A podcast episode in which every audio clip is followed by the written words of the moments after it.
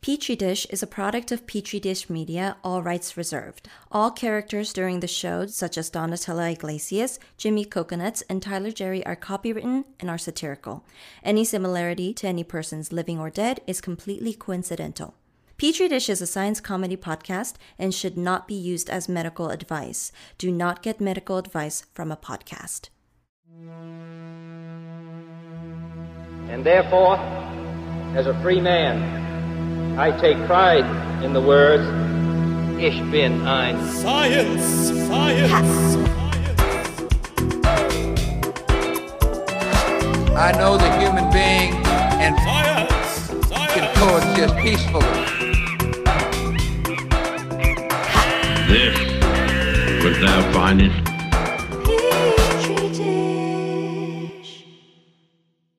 Guys, welcome to Petri Dish. I'm Nathan. I'm Sean. We're going to talk about a subject that is very romantic in my imagination. Stacey and I went to an aquarium once, and there was these cute little, tiny little baby octopuses, very colorful, called juka babies, or jukumi in actual Korean. And so Stacey's my juka baby, I'm her juka baby. We got a juka dance called juka, juka, jukumi. It's beautiful. And so I really love octopuses, and I told Sean, Sean, octopuses saw the moon crash into the earth. That's based on a documentary I saw as a kid. I don't know if that's even true. Wow. But is that true? The moon did not crash into the earth. Wait, isn't that one of the theories about why the moon exists? Is that something crashed into the earth and then like part of it spun off and became the moon? Something crashed into the earth, and then a huge chunk of the earth came off and became the moon. Okay, okay. So there was a part of the documentary I was really interested in, and it was the idea that cephalopods were there for that. Um, I don't think so. And then there was an anime called Gargantua that wasn't actually very good, but in it there were fleets of humans in a post-apocalyptic world, and then there were these giant cephalopods that lived underneath the waters, and they looked a lot like an alien species that this like off-world pilot used to fight in deep space. And it turns out that they were evolved humans that that change their bodies completely over time to live underwater into these cephalopods. Suffice it to say, th- I mean, like, and all that stuff kind of evokes something that I've always been found really interesting, which is how fucking smart octopuses are. Wait, are squid smart too? yeah. Okay, how fucking smart this particular branch of cephalopod is. Be- are they all cephalopods? Yeah. how smart these cephalopods are because their brains are a lot smaller than ours or really like a lot of mammals. They got these small ass brains. They don't live very long. Most of them aren't that social. A few of them are very social, but a lot of them aren't that social. And yet they're super fucking smart. And I asked Sean, I was like, Sean, put away your immunology bullshit. Why are octopuses so smart? This is about true love for me. Yeah, so, you know, they evolved 470 million years ago. So cephalopods predate trees, right? Wow. Like, they, th th this is some long time ago shit. Yeah, Right? even redwoods. Yes. Ashon, did you know the oldest redwood is 469 million years old? wow. It was the first one. That's not true. Yeah. It's not. In case anyone did briefly believe that. Right. That's it's not even accurate. Yeah. Um, but cephalopods predate fucking trees. Yeah, and a couple weeks ago we talked about corvids, right? The ravens and crows and their intelligence really specifically. And this time around, we're going to be focusing on something corvids are way more similar to humans than cephalopods are, right? They're invertebrates. It's a very, very different branch of animal. But aside from being intelligent, cephalopods are also really weird, right? So I think in both this episode and the part two that we're going to be doing, we're going to be talking a lot about their weirdness along with their intelligence. Right. They're not just smart, they do camouflage, they got ink, of course. Uh, they're delicious. Yeah. Ra. Nakji is another type of Korean octopus thing. Right? I yeah, I guess. Yeah. Good. Dude, teaching Korean, dude. Yeah, I, I some of the food terms that I don't eat as often, I don't know. It's the only thing I pick up. Stacy was so upset when we went to Indonesia, and I like immediately learned all the food words in Indonesian, and I had not learned Korean after three years of living in Korean. I know uh ojingo. Ah, ojingo, Yeah, right. That's- nakji, that's good. ojingo, jukumi. Yeah, very delicious stuff. Fuck. All right. Well, that was your Korean lesson for the. That's the end of the episode, everybody. Tune in next time for Petri Dish Korean. So let's talk octopuses. Yeah, let's do it.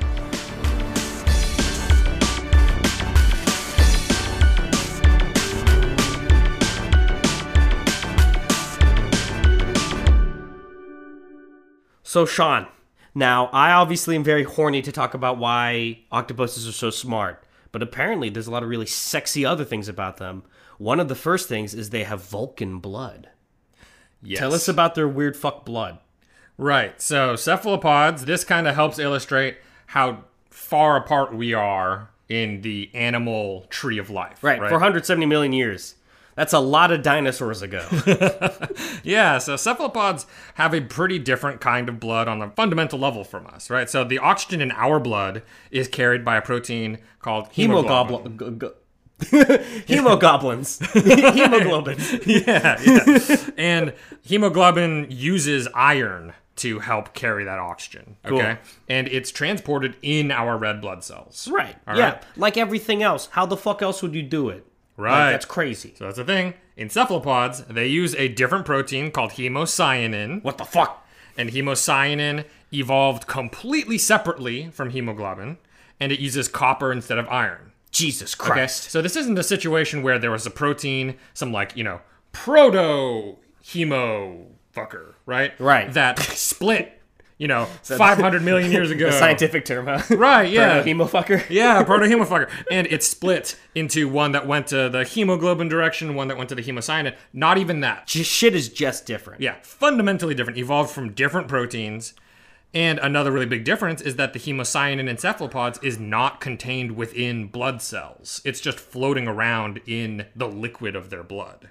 Could we do that in humans? So no, one of the reasons why we can't is that you you kind of need a lot of these proteins to be able to carry all the oxygen that you want to have in your blood. Right. And if it's just hanging out in the blood, there's something called osmolarity or osmotic pressure. Right. And what that means is the more stuff you have dissolved in something compared to something else, you'll have water trying to flow between them to balance it out. Right. Oh god. AP chemistry is just smacking me with a brick right now. And so one of the ways that that ends up happening is if you have a cell which is filled with water and stuff, and you put it into really salty water, which is water with way more stuff, it's gonna fuck that cell. the cell will shrivel up because the water will leave the cell to try to hydrate the salt water. Okay? And in the reverse, if you take a cell and you toss it into just pure water, there's nothing in that water. It will try to flow into the cell to try to dilute all of the stuff inside the cell. Damn. And all of that is to say that the amount of hemoglobin you need, if it was just floating around your blood, that's too much stuff in our blood, and our cells would shrivel up. Why is that not a problem for octopuses? Right. They get around that using some pretty weird techniques. Basically, they polymerize their hemocyanins. So they have a bunch of hemocyanins like hooked together to make big clumps of hemocyanin that go around. Why doesn't it just give them blood clots or something? Uh, so the way that their blood works and clots is actually pretty fundamentally different from ours. Jesus, dude, that these are just like alien creatures. Yeah. Dude, that anime I was just talking about, if we don't cut that, it's true, man. They're probably aliens. Well, they are very different from us. Very, very different. Cool. Right. This is a branch of animal. It's much more close to arthropods, insects, and snails. That's fucking cool. gastropods and everything, right? fucking cool. Much closer to them than to mammals and birds and everything. Okay, well, they also have three hearts. Right. So That's this fucking blood weird. that's pumping around in their bodies, it has to go through three hearts, one heart for each set of gills, right? And they have two sets of gills, and then also a third heart to then pump that oxygenated blood throughout their body. God. Yeah, so basically it'll kind of be flowing back. It's out of oxygen, and then it'll go into these two hearts to send it to the gills to get all the oxygen it needs, and then it'll flow into the third heart to go back out into the the arms and head and everything. They're like Krogan. That's crazy. Yeah, dude. So very very different situation from us for sure. Okay, so their blood isn't just fundamentally structured different, their eyes are fundamentally structured different. Well, so the eyes are a really interesting part of cephalopods because unlike a lot of other invertebrates, so we humans and birds and you know reptiles, a lot of the other animals that we recognize, fish, we're all vertebrates. Right, whereas insects, um, spider, Steve Mnuchin, they're all spineless. Right. yes, exactly. So vertebrates versus invertebrates is talking about having a spine. And yeah, like you said, Some things have it, some things don't. Some things don't. yes. Cephalopods do not have spines. Right. Okay. They are very, very different kinds of animals. A lot of invertebrates do not have eyes like our eyes. Right. They don't rely on vision to quite the same extent as us, or they've come up with different visual solutions than us. Like Right. insects, for example, a lot of them have compound eyes. A lot of invertebrates have what are called simple eyes or lensless eyes. They don't have a lens to help focus images. It's fucking crazy. So they work more like pinhole cameras instead of like the kind of advanced cool cameras we have. Cool. Now, cephalopods actually have very large eyes, some of the largest eyes of any animal relative to their body size. Right. It's like them and really cute kittens. yeah, puss in boots and stuff. yeah, yeah, puss in boots. You can't say puss on, on our podcast. Puss. puss in boots. Jake, I'm gonna wash your dirty mouth out with soap. All right. so some cephalopods do have a very simple eye without a lens. I'm thinking specifically like the nautiloids. yeah, but nautiloids are like old school dumb motherfuckers, right? Yes. What about them sexy badasses? We'll get into them in part two, but the what we call sort of like the more derived, fancier cephalopods, squids, cuttlefish, octopuses. Yes. Okay, they got these really sexy, complex eyes with lenses that are actually a really excellent example of convergent evolution because they work almost the same as our eyes. Okay. Very, very similar to our eyes, despite both of us having evolved from an ancestor that did not have eyes. Right. Okay, so we evolved them on completely separate evolutionary tracts. Okay. There are some differences. So, aside from the structure being very similar, some of the differences are that the way that we focus our eyes is by changing the shape of our lens. Mm-hmm. The lens is the thing that the light passes through and is important for focusing images. Right. We actually change the shape of the lens, we make it kind of fatter or thinner. Cool. Octopuses move their lens around. Moving your lens around is actually the way that cameras focus. Okay. So, so An octopus, eyes- is like a camera. much more like a camera than our eyes work. Why can't we make cameras work like our eyes? Uh, it's actually from a material perspective, it's actually kind of complicated to make a lens out of a material that can change its shape like that. What's our lens made out of? It's a composite biomaterial, basically. Cool. Yeah, so it's, it, it's You just sci-fied me. You don't know.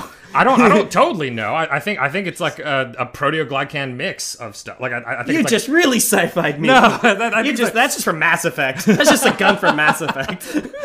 but it's not made out of glass. Right, okay? right, right. And so it can An actually flex. octopus lens is made out of glass? No, but they just move it around. They, Oh, they don't okay. want to deal Right, with the right. deforming aspect of it. They just want to be able to move it to different positions. That's cool. So that's how they focus their eyes. And then another difference is that our eyes have blind spots. Okay. You can't actually usually tell because our brains, when they're interpreting the images, will actually kind of ignore the blind spot and fill it in with information from the other eye or from your eye moving around a lot and that you don't really notice I had a Trump joke somewhere in there about, blind about spots. intellectual blind spots, but it didn't come together. Yeah, it didn't alright. come together fast enough. that's that's for our viewers to fill in or listeners. Yeah, Ah. You, you guys, Whoa. you guys think about it. Okay, so our eyes do have this blind spot. The reason we have a blind spot is because in a certain spot of our eye, we have the optic nerve that Right. collects all that information. Right. and that actually covers up a part of our eye. Fucking nerve. And so on that spot, there's a little dark spot because that's where the nerve is, and we can't see things there cool.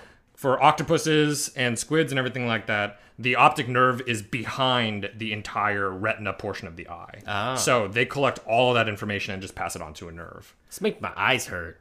This conversation, like, I went It's roll like- my eyes and it's like shit. blinking and shit. Ah! so they do not have a blind spot. The evolution of these two kinds of eyes is actually kind of interesting. We had an episode a little bit about evolution, if Yeah. you remember, right? And we talked a little bit about genes and how you can develop new traits, right? And one of the ways that we talked about in that episode was you can duplicate a gene. You Right. can make multiple copies of it, and then that allows you to fuck around with some of the other copies, but still keep a functional one. Right. 'Cause presumably it was doing something. like with coronaviruses in a Chinese lab. Just kidding. I don't I don't even know if that's true. but the the main idea there, right? Well, it's really not true. You don't know if it even applies. Right, yes. Yes, okay. So the point is that one of the ways that you can create new stuff in evolution is by duplicating it first and then messing around with the duplicated versions Right, of the okay, gene, cool. right? And so in insects, that's how they made their eyes. Okay, there's this one gene called Pax6, and Pax6 is important for visual development for everything that has an eye. It just seems like it's one of those genes that's really useful for making eyes. So every animal that's evolved some kind of eye did it using PAC6 somehow. In insects, they made multiple copies of PAC6 and then fucked around with those other copies. But that's not how we did it. We only have one copy of PAC6. So, how did we make our eyes? Okay. What we did was something called splice variants. And what that means is even though we only have one gene, that gene gets turned into RNA, right, through Right. transcription.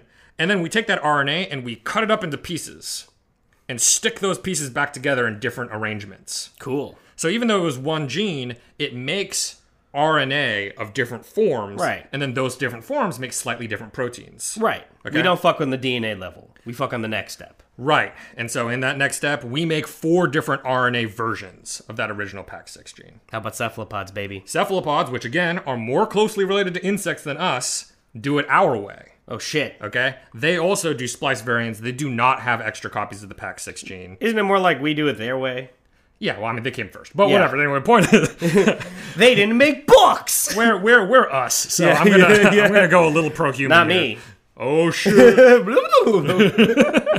So cephalopods make five splice variants, and that is responsible in large part for building their eyes. okay. Are there any upsides or downsides to having eyes their way? Another one of those whims of evolution, right, is that cephalopods, by and large, are colorblind. Okay. But Um, this under the sea, it's so beautiful. Like, don't you want to see all the pretty colors? Unless you're in the dark, of well, course. So this is going to come up a little bit more later, but it is actually kind of surprising that cephalopods can do all the shit that they do while being colorblind. Yeah, don't they like change their colors? Right. Yes, exactly. Bizarre. But It's like how Stevie Wonder is so good at piano. what? No, it's not. That's a sound thing anyway. anyway, You can't see the keys. Ah, whatever. Anyway, look, one thing that they can seem to do is see polarized light, Okay. which may confer a little bit of ability to distinguish between monochromatic light of different polarizations. So maybe that's one way that they can like see sort of it's not exactly different colors, but different sources of light look a little different. We can't distinguish polarized light. Uh, we don't have that ability in our photoreceptors. Right. But they do seem to be able to, and they might actually even use it for communication with one another. Cool. Okay, well, let's take a quick break. And then after that break, we're going to talk about their ink. Hmm. Hey guys, this is Nathan and Sean from Petri Dish. We've got a lot of new listeners recently, and first, we'd like to thank all of you guys for joining us. We're very happy to have you in the Petri Dish community, and also, we've got a favor to ask from you. Yeah, we would really love it if you guys could head over to podchaser.com or on iTunes or the Google Play Store and leave us a review and a rating so that we can kind of get the word out there. More people will be able to come and listen to our show. Yeah, we're happy that you guys found us, and let's try to get even more people into the Petri Dish fold, or the Petri Dish Petri Dish. You know, our show takes a lot of work to put together. We do a lot of research that goes into it. Nathan writes up stuff. Stacy puts in a lot of work producing out all of the garbage that we, that we record in the first place. And all of that work takes a lot of time and effort. And so we would also appreciate it if you take the next step and head over to patreon.com slash petri dish. You can, of course, be a fool and give us like a million dollars a month, but it goes as low as a dollar a month. It was- it would really help us produce the best possible version of Petri Dish. So, guys, again, thank you so much for joining us. Ich bin ein Science. Guys, welcome back. We're talking about cephalopods and their ink. Now, Sean, I know ink primarily from making delicious pastas, okay? We just we just Right. squirt ink all over all our shit Right. but apparently ink does other things Yeah. well, so when- when you when you use ink to make pasta, you usually use cuttlefish ink. i was talking so much shit i've never used that i actually Okay. did used to make ink pasta like like well you can make sauce with ink Yeah. or you can just put it into the pasta Yes. Well, we would use it to make the pasta itself and yeah we would use cuttlefish ink Yeah, what I've heard is that cuttlefish ink and squid ink actually taste different, and that squid Oh. ink is kind of uh, more acrid and like harsher on the palate than cuttlefish ink, which is kind of gentler. i'm so embarrassed how long it took me to say yes Well, it's okay. Anyway, so all cephalopods, except for again nautiloids, just the shit ones produce ink, except a few specific species have lost the ability. Why would you ever throw that away? Yeah, that's a good question because ink seems to do a lot of cool stuff. So the darkness of the ink is made up mainly of melanin, which is the same pigment in us that kind of makes the coloration of our skin and hair and everything like that. I didn't know it was also hair. yeah. That's cool. Yeah, that's melanin deposits. So, like, why is it that some of your hair still has melanin and some of your hair doesn't? Yeah, so the, actually, this is almost a perfect question that we could have asked Matilde because actually Oh, whoops. she she is she does a lot of skin stuff, but she is very specifically skin and hair follicle science, and that's where it comes into play. Is melanocytes in your hair follicle are the ones that are responsible for kind of shoving the melanin into the hair as it's being made, Right. and uh, in this case, the hair follicles that my gray hairs come out of are shitty. So it's the same kind of pigment, okay? Ink is a mixture of a lot of stuff, though. It's not just the melanin. And one of the things that's included in there is mucus. Gross. The amount of mucus definitely varies from species to species, but also potentially varies based on the situation, okay? As in, some species might like switch up how much mucus they mix in to their ink based on what kind of escape they're trying to pull off. here. So, what is it like epoxy? They've got their mucus sac and their other shit sac, and then they blip. Yeah, squirt it kind together? of, kind of. Yeah. So there's an ink sac that makes the ink, and then it kind of goes through another organ butthole funnel. sac. Yeah, kind of. Yeah, pretty much actually. Gross. and there's some mucus in there that can get mixed in. Can you imagine if, if I could do that? if I was just waiting in line with my mask on in front of Ralph's, and I was like, "Meh." I don't, I don't like it. Um, in any case, I would be unstoppable. you can have like low mucus ink or high mucus ink. Okay, gross. And h- low mucus ink kind of spreads out really quick in the water, right? It makes like a big cloud of ink. Right, okay. High mucus ink kind of stays together more in sort of like a ball or almost like squid shape. What's the value of either? Right. So, in the high mucus ink situation, some biologists call that a pseudomorph, in that they think it's actually supposed to look like the squid while the squid escapes. Cool. So some predators that are maybe a little bit dumber and their eyesight's not as good will see something roughly the same size and shape as the squid and will start chomping on that ink as the squid leaves. New Netflix show, Pseudomorph. It's it's an anime uh, voiced by Jaden Smith, and for some reason the Vampire Weekend guy wrote it. I Oh, don't okay. know. Yeah. And it's about a squid that poops out a pseudomorph, and then it becomes the squid. And then like the pseudomorph starts stalking the real squid. and then what's the pseudomorph and what's the real squid? We don't even know anymore. What's the realomorph? I thought it was just going to be like a slice of life show where where you are in line at the grocery store and then you just poop out an ink version of you to stand in line while you go get more ice cream or something like While that. I do think that would be a hit in Japan, I don't know how well that plays overseas. Yes, fair, fair. I get it. Uh, I'm very niche. Anyway, Oh, so you would watch that show. yes. Uh, so in that kind of situation, low mucus ink might be more like they toss up a big cloud and then they can kind of hide in the cloud. It obscures where their position is. That's interesting. and, and actually kind of more blocks the vision of the predator. Man, these right? guys are fucking smart. Yeah, and so there's these actual functions related to the eyesight of predators. There might actually also be I just thought about how whenever I poop out of fear, I never think to make the poop look like me. yeah. Why aren't you trying? so the harder? bullies, the bullies are like beating up on my poop. just punching shit all day. Yeah. Wait a minute, this is a Nathan. Yeah, and then they're covered in shit. That's why cephalopods are so much smarter than us. that oh okay, I thought you were gonna say me specifically. Uh, it's all of us. Anyway, there might be some evidence that the chemical composition of ink is also used to mess around with predators. Okay, so not just their eyesight, but also as a chemical Wow, Uh, so ink is really high in L-dopa and dopamine and a bunch of amino acids. new product. We sell squid ink that's like high in dopamine to Elon Musk. I bet you there's also silica guys that are like, I'm squid doping. I would totally believe that. I would- yeah, 100%. So it's possible that squid ink tastes bad to some predators. For example, this is probably something that could have worked on dolphins if dolphins weren't so smart. Right. Dolphins seem to hate squid ink. Interesting. But they get around it by spearing the squid, swimming down to the bottom of the the ocean, and then smushing the squid on the bottom of the ocean to like kind of splooge out the ink first and then eating the squid. Man, dolphins love spearing stuff, don't they? Yeah. What a pervert animal. Yes. So they actually go through a whole de-inking process before eating. Jeez. It also doesn't work on the famous predator Greek people. yeah, exactly. yeah, those Greeks and Romans, Aristotle. Yeah. That son of a bitch ate a lot of cuttlefish. All right. So it may also be what's called a phagomimetic defense. Okay. And because it is so high in amino acids, some predators use amino acids as sort of like their detection of food. Like they decide that something is food because it's very amino acid, because it's high in umami. okay, wow. So those predators might be like getting ready to chomp down on Sure. a squid, and all of a sudden their mouth is filled with umami. Right. They're like, I nailed it. Right. Yeah. And then they get distracted by the ink It's really hard for Japanese people to catch squid. because of the umami. They like think that they think they're eating umami.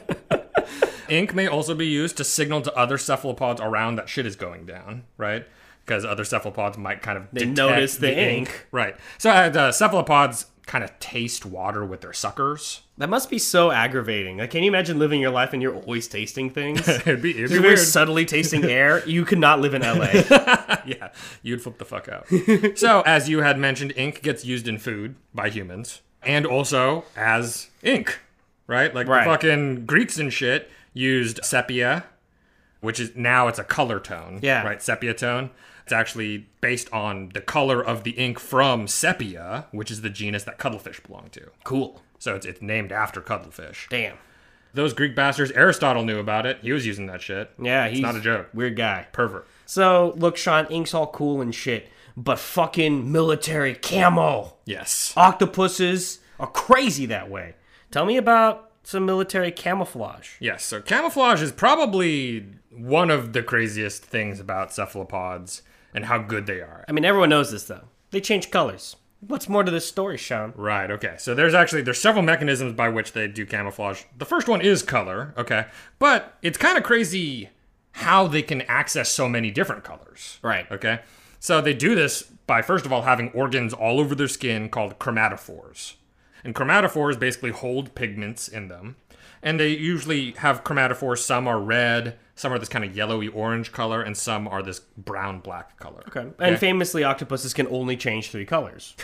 I mean, so that's that's kind of the crazy thing is they obviously can change it to a shitload more colors. Than Right. that. But the way that they actually use these chromatophores is that they have muscles that are connected to all of these chromatophores, and they can control the individual muscles Right. to make each individual chromatophore bigger or smaller. Right. So they're changing the pixel sizes of Interesting. these specific Interesting. colors all over their bodies to make these different kind of displays on them. So it was like if you were like, oh, I want to be orange, oh, oh, then you flex really hard and it made Right. you orange because you chose which cells, the orange cells are going to get bigger. Right, yeah, and, and the other ones get smaller, right? So you Interesting. can make basically they can change the size of each individual what's essentially a pixel between 1.5 millimeters to a tenth of a millimeter. So they can Damn. so they can make like oh the red one's really small and the brown black one's really big and etc. And So- different places in their body. I'm American, so I don't know what a millimeter is, but that sounds very impressive. Small. Uh, why can they change into other colors than just the three primary ones?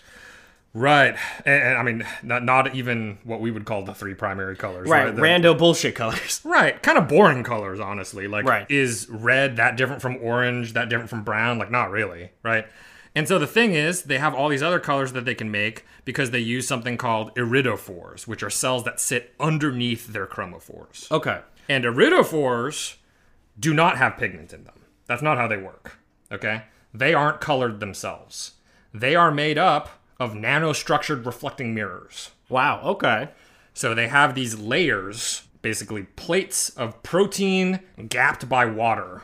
And as light passes through these plates at different angles, it gets reflected back at particular wavelengths. So that means just regular light's coming in, but they can organize these little mirrors inside their cells so that it reflects out blue color, or it reflects out yellow color, or red color, or purple, or whatever. Right. And then this light passes back throughout their pigment levels. Sure. So basically, those two things combined make it so that they have access to the full color spectrum. What does it feel like when you're doing that as an octopus? Is it like when you're straining to take a poop? I mean, that's kind of a good question. They do have direct neurological control. Like their brains control all of those muscles for all of those chromatophores, Jeez. thousands of them over their body. Jeez. So they can choose to make different body parts, different colors, and stuff like that. all these guys are like fucking Bene Gesserit or something. It's crazy. And so the thing is that these iridophores, like I said, they can reflect specific colors of light. That's really cool. They also polarize that light. And so that's why I was saying earlier, their eyes can detect polarized light. Right. And their iridophores can create polarized light. And that this might be a way for them to signal to each other without almost any other animal knowing. In other words, an octopus could be sitting there staying the same color but flashing different polarized lights. We would not be able to tell right. unless we were videotaping them with a polarized light filter or something like that. Wow. But a cuttlefish nearby might be able to tell. That's fucking crazy. Right. So why can't we just like take some of that good juice and just put it on a human and basically make like uh fucking oh my god, X-Men. Who's that bitch you can change?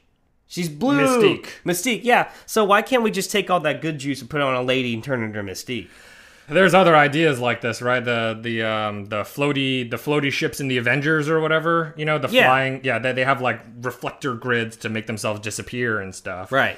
One thing I would say is that the nano structured materials that make up these cells, very highly ordered, very impressively created, not easy for us to recreate. Right. It's not easy for us to recreate. But this has inspired a lot of material scientists to try to make stuff like this. There's videos and GIFs of these basically arrays of smart inks that if you shine a light on them, they'll change color and then change back once you're not shining a light on them. and Wow, stuff like okay. that.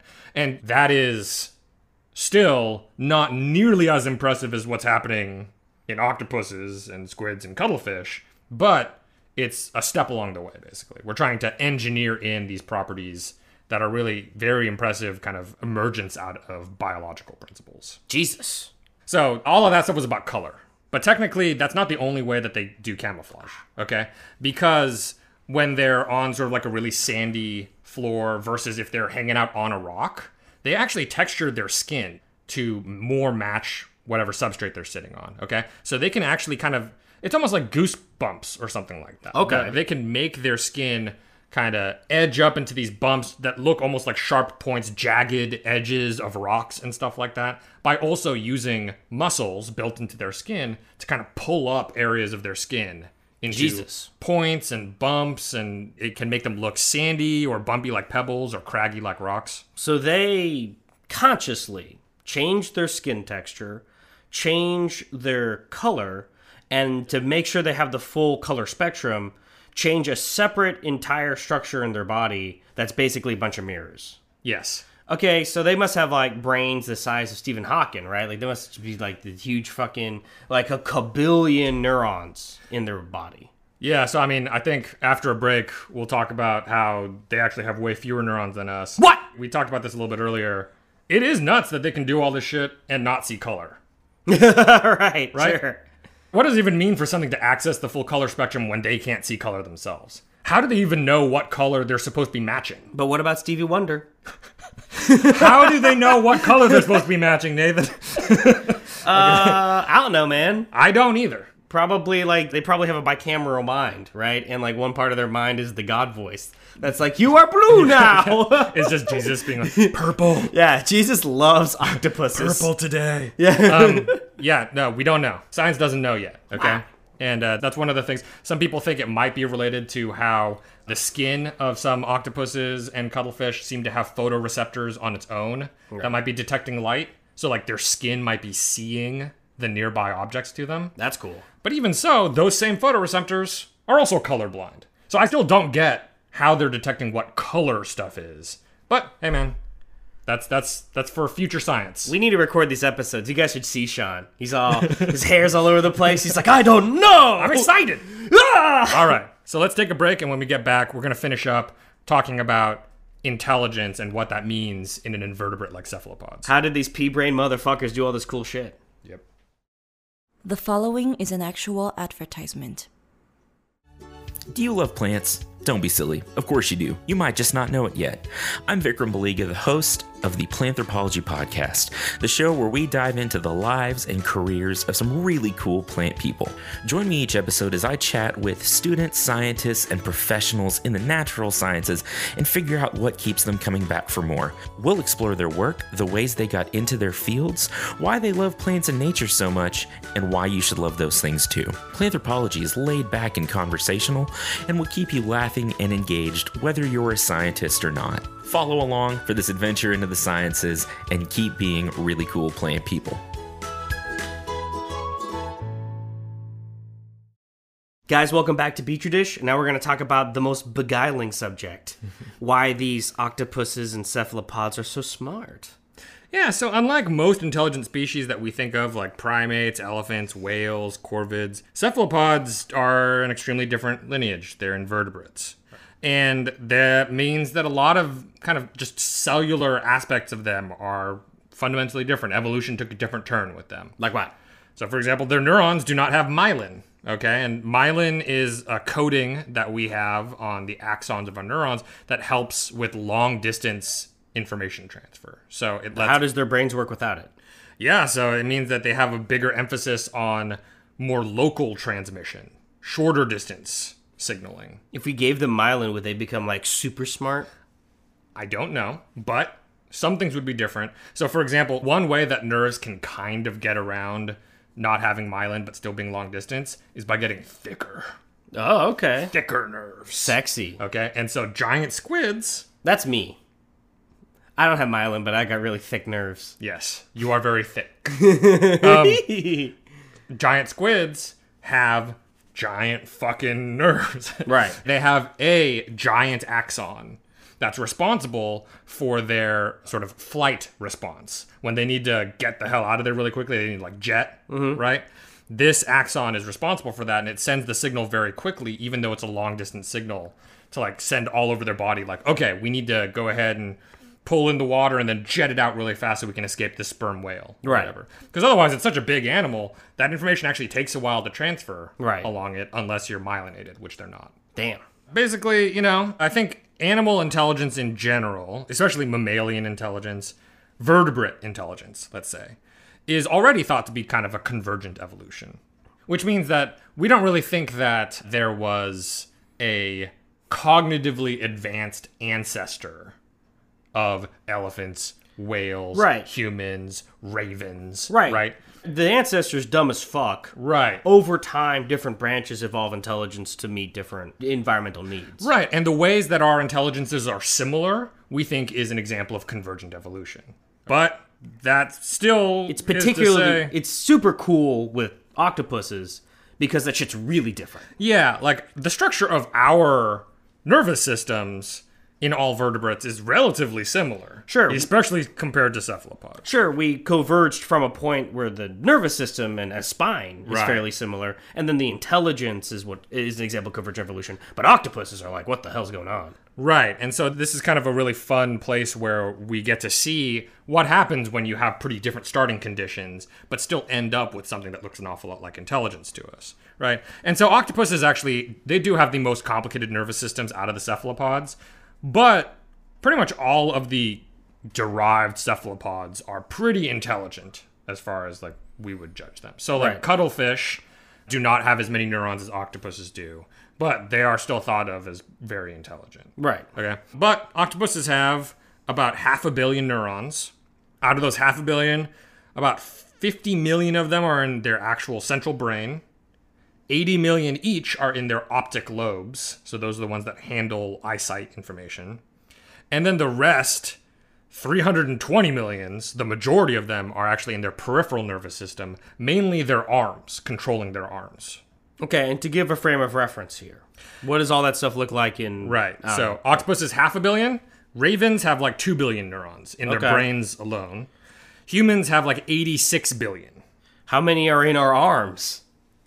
fewer. okay, well, I mean, because that's kind of interesting, right? Is like an octopus has more of that shit diffused all over their body than in Right. their fucking brain. And so actually part of that makes a little bit of sense in the context of octopus arms are actually much more complicated than our arms. Our arms have discrete muscles that help us with certain kinds of movement, right? Right. Well, octopus arms got to change fucking color. They got to suck shit up. Right. And then on top of that, it's entirely muscles. There is no bone in an octopus arm. Right. There are no joints in an octopus arm. Right. It's not like a series of, you know, little pulleys or whatever that are kind of pulling the bones back and forth and stuff like it is in our arms. There's a certain mechanical simplicity to a human arm. Right. But an octopus, by virtue of being all muscle, is all coordination. Right. And so when they're flexing really minute specific parts of their arms, there's a lot of different ways, a lot of what's called degrees of freedom that their arms can move in. They can coil this way or that way, a lot of ways that just like by virtue of our joints, we can't move. Damn. Okay. So their arms do require a lot more processing power, and a lot of that is not handled in the brain at all. It's kind of put off to these ganglia of s- neurons that are hanging out in little clumps by each one of the arms. Sean, what does that feel like? that's a, that's a pretty good question of what it feels I like. mean, that must be kind of weird, right? yeah, It's like almost semi-autonomous. right. So i as far as I understand, there is definitely communication from the central brain to the arms, especially concerning what seems to be kind of like goal setting. Right. It's almost like our bodies are kind of like the French system of government with a powerful unitary government. And Macron is like, "Eh, do this. But like the octopus is like the- our federal government, where Trump is like, I don't know, maybe social distance. and it's kind of up to Andrew Cuomo or Gavin Newsom to be like, oh, fuck, we got a curl. Yeah, yeah, I buy it. I Oh, buy it. very interesting. That sounds pretty good to me. But yeah, so their central brain itself is made up of lobes. These lobes are like different areas or clumps of neurons, and a lot of other invertebrates are actually called ganglia. Okay, so grasshoppers or flies or whatever have little clumps of neurons in their head that are usually called ganglia clumps Why don't we call it that in octopuses? because there's a lot more neurons in there Sure. than there is for like a grasshopper. It's upgraded. They Right. get to be called lobes. And structurally, there are some structural differences that make it look kind of patterned in a way more similar to our brains. Cool. Than just a clump of neurons hanging out. And again, entirely convergent. Yes, yes. And so the lobes of their brain are kind of grouped by what side of the esophagus they're on, right? So the esophagus is like their throat that leads to their stomach. Right. And the under the esophagus lobes are kind of like our brainstem. They handle shit like breathing and sending activation signals to the arms. It's fucking crazy, right? I mean, can you imagine if our brain was around an esophagus? The only person like that is Guy Fieri. Yeah, true. Yeah, he's But just got all his lobes are just like clustered around right under his throat. I, Really, I mean, that into duodenum. although actually, if you think about where your esophagus is and then where your brainstem is, Right. Oh, they're actually not that far from each other. And then a lot of your yeah, I brain guess actually so. hangs out Right above it. over or the other side of where your Right. esophagus is. right? Okay, But well, fair point. in any case, the over esophagus chunk of lobes seems to handle more fun, complex stuff. Things like the basal lobes handle complex motor skills, so when they need to like open a jar or something Right. that requires a lot of control over their arms, then the central brain does get involved, right? And then the vertical lobe handles visual learning and memory. The frontal lobes handle chemotactile learning and memory. So they definitely are able to learn stuff and have memories of what they learned. And so the vertical lobes are used to help them learn stuff like what kinds of prey actually aren't prey. Like you shouldn't you shouldn't be going after that shit. For example, if scientists start putting in little like fake crabs that actually electrically shock you or whatever, octopuses learn, wow, That's bad. don't take stuff from scientists, they're assholes. They can actually learn lessons about that. They can also seem to remember locations. Okay. Wait a minute. Yeah. So they don't start to think that the crab is bad. They actually think the scientist is bad. So they don't trust any food from the scientist. So it depends on what they're paying attention to and whether the scientists are like around, but they can definitely associate things more than their very immediate environment. That's cool. Which is actually a behavior that you can also see in like corvids and stuff like that. Corvids can learn certain humans are assholes. Right. And then be mad at those people for Right. long periods of time. Octopuses can do similar sorts of things. Does an octopus know where the cookie jar is? yeah, they can learn stuff like that. That's pretty Yeah, cool. Yeah. There's stories about octopuses that are in an aquarium or something. One other thing about octopuses is that they get bored in their environment if they don't have enough enrichment. I've seen Finding Nemo. and they like to play and stuff like that. Uh, there's examples of octopuses where like they'll kind of map out the currents in their tank or something. Yeah. And then they'll take little objects and throw it into the current, like a circular current, so it comes back to them that they can catch it. They'll play catch with themselves basically. Wow, that's fucking Um, nuts. but if they're too bored, They can either get lethargic and kind of depressed seeming, yeah, or they can like get mad and try to like break out. You know what I mean? So there, there's instances of octopuses breaking out of their tank and like crawling over to other tanks in the aquarium. Or like doing naughty shit, like spitting water at light bulbs and causing electrical outages and stuff like that. That's so cool. So octopuses can definitely handle complex puzzles in like sort of sneaky and naughty ways. oh my god. But yeah, so one of the interesting kind of strange things about cephalopod intelligence is that in animals, we sort of thought there's kind of main drivers of like why? Why bother having intelligence, right?